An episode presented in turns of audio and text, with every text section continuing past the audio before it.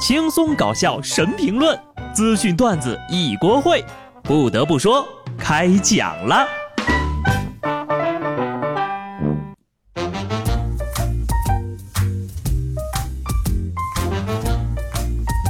Hello，听众朋友们，大家好，这里是有趣的。不得不说，我是机智的小布。年后的第一期节目啊，祝大家开工大吉！哈哈，为什么要说开工大吉呢？主要是吧，我要跟你们说开工快乐的话，我怕你们揍我。虽然呢今天是礼拜五，但是大家也不要忘记了，明天还得上班的啊！坚持住了哦，还有三百多天，哈哈，他就要过年了。不得不说，今年呢很多人都是宅在家里过年的，没怎么出门啊。让我猜一猜，你们在家最多的娱乐活动就是玩手机。今年的春节期间呢，江苏省中西医结合医院门诊部呢，接诊量排名第一的就是骨伤科了。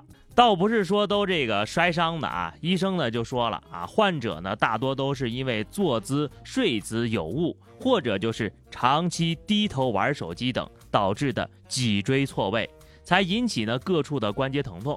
医生就提醒了，长期低头玩手机相当于脖子上负重五十斤。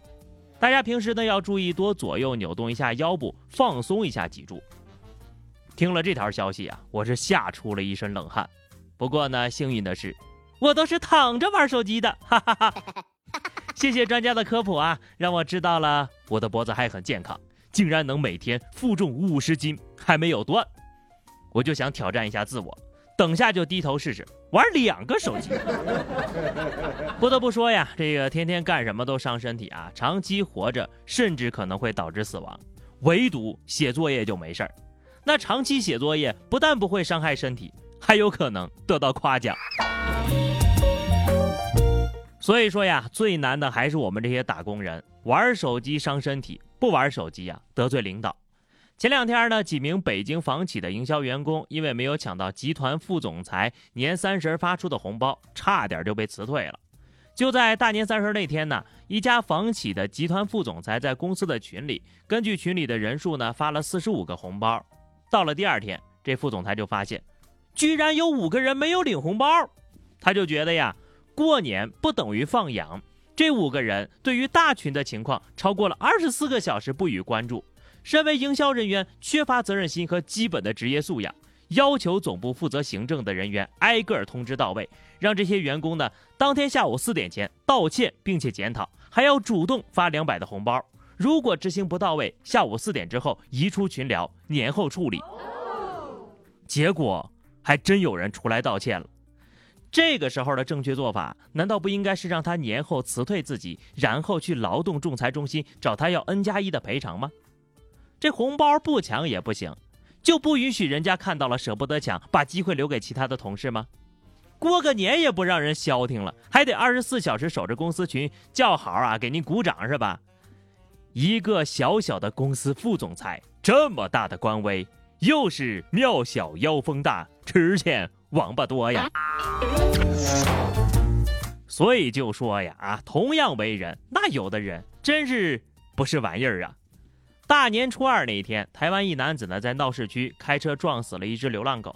事发当时呢，这男的并没有下车检查，而是选择径直离开。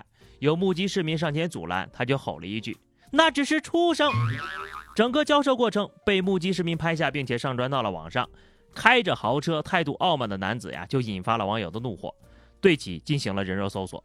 很快啊，这男子的隐私信息就被曝光到了网上。不堪承受网络暴力的他，在社交网络上发文道歉。他解释说：“哎呀，那天跟媳妇儿吵了架，后座的孩子也在吵闹，所以呢态度不好，并表示自己主动投案，并且支付了流浪狗的火化费。”然而，网友们还不买账。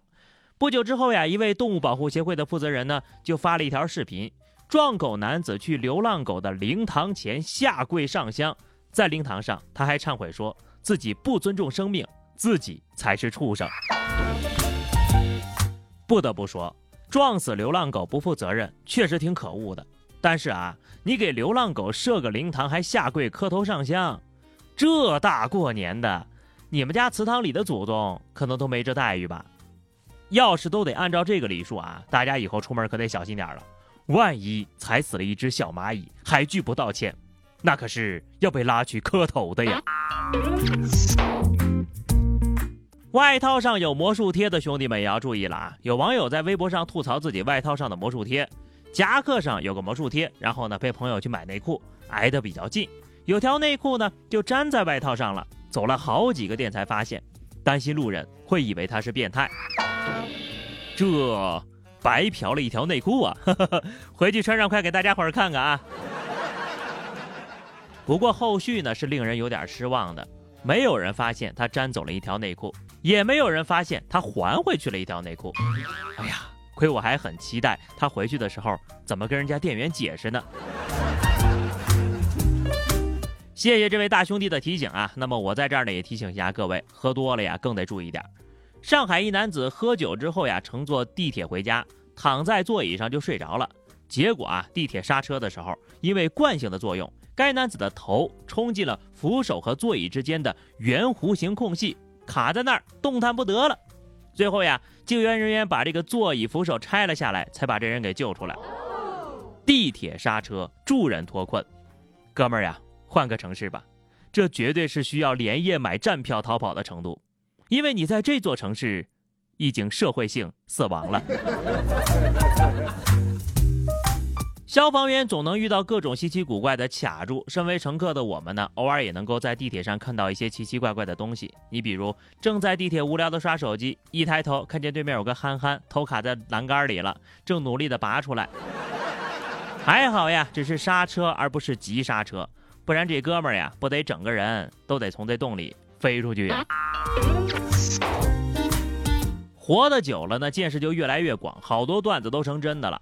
安徽安庆一男子呢带孩子放炮玩，点火之后把打火机扔了，把炮捂在了耳朵上。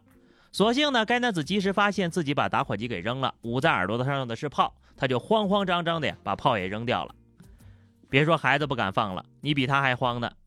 先问一句啊，您就是那位点完烟把烟扔了做打火机的吧？猫和老鼠诚不欺我，当爹的就是厉害啊，竟然能把炮放在自己的耳朵上，呵呵。还好发现的早，不然呢，你就要变成龙的传人了。下面这位就更厉害了，开年后第一沙雕直播抢劫。厄瓜多尔一记者在现场直播的时候呢，遭遇了歹徒持枪抢劫。视频当中呢，记者正举着话筒直播呢，劫匪头戴口罩，拿着枪突然现身，并指着记者要求他交出手机。记者呢没有交啊，劫匪呢立即转向了摄影师。摄影师不得不交出手机呀！劫匪得手之后慌忙逃走，而正在拍摄的摄像机记录了劫匪作案的全过程。我估计这摄影师也是醉了，谁也没得罪谁，问记者要手机呢。记者对着劫匪暗示摄影师，结果摄影师平白无故躺枪了。劫匪转向了摄影师，抢走了他的手机。哈哈，同事之间果然不存在真正的友谊呀！事后，摄影师看了看自己手里价值不菲的摄影机，又看了看劫匪拿着自己的手机离去的背影，陷入了沉思。